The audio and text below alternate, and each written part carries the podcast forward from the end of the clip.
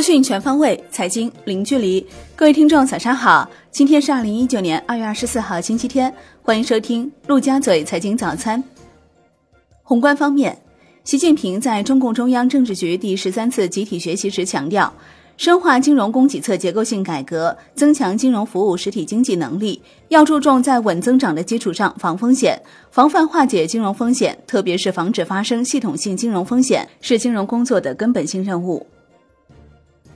当地时间二月二十二号，美国总统特朗普在白宫椭圆形办公室会见正在美国进行第七轮中美经贸高级别磋商的中方牵头人刘鹤。特朗普表示，本轮高级别经贸磋商取得巨大进展，同时仍有不少工作需要完成。为此，双方已决定将本轮磋商延长两天。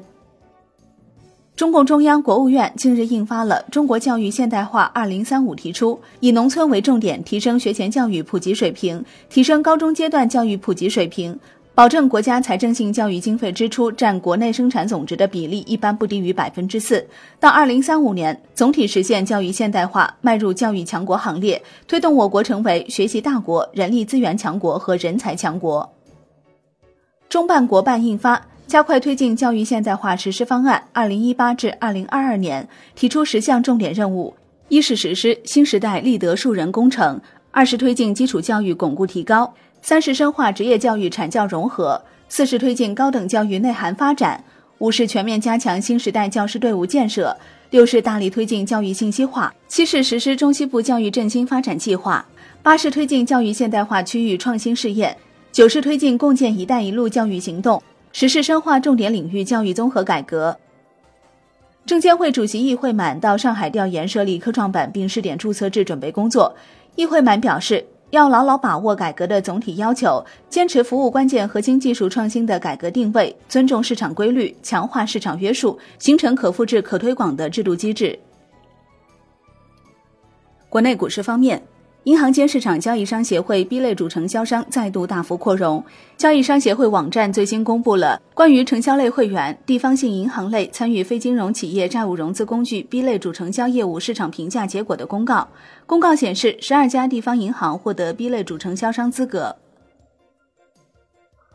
目前已有十三个省市公开发布相关信息，并积极进行科创板企业摸排工作。北京、浙江及陕西已完成科创板企业名单遴选工作，六省市出台多项补贴政策，上海最高补贴达两千万元。多公司回复监管函件，说明巨亏原因。从上市公司回复来看，相关高溢价并购资产业绩变脸，部分海外项目亏损严重，以及部分周期行业业绩下滑，成为多数公司计提大额减值的主要原因。金融方面，信托监管工作会议召开。信托股权面临严监管，资金信托管理办法要修改。会议还要求管战略、管风险、管股东，并推动信托公司股权管理办法的出台。楼市方面，住建部公布的一项新规征求意见稿显示，住宅建筑应以套内使用面积进行交易，这意味着房地产交易将正式告别公摊面积。近一年来，舆论密切关注的买一百平米房子只得七十平米现象有望终结。产业方面，为防治非洲猪瘟疫情，中国将划分五大区联防联控。据农业农村部发布的征求意见稿，全国将被划分为北部区、西北区、东部区、中南区、西南区五大区域，推进区域内动物重大疫病联防联控，降低疫情扩散风险。滴滴继二月十五号提出进行大规模裁员后，为确保公司正常运转，内部开始严格控制各项费用支出。一些调整将从二月二十五号执行。海外方面，